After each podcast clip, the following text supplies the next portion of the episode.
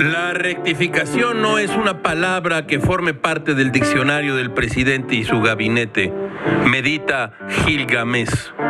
Dice el tumbaburros, corregir una cosa para que sea más exacta o perfecta, especialmente lo que uno ha escrito o dicho anteriormente. Esta palabra no existe en el diccionario de la 4T. Aún estaba fresco el escándalo de la luz del mundo y su líder evangélico Nazón celebrado en su aniversario en el Palacio de Bellas Artes, cuando la secretaria de Cultura intentó defender lo indefendible, la presencia del líder evangélico en un acto religioso dentro de ese recinto.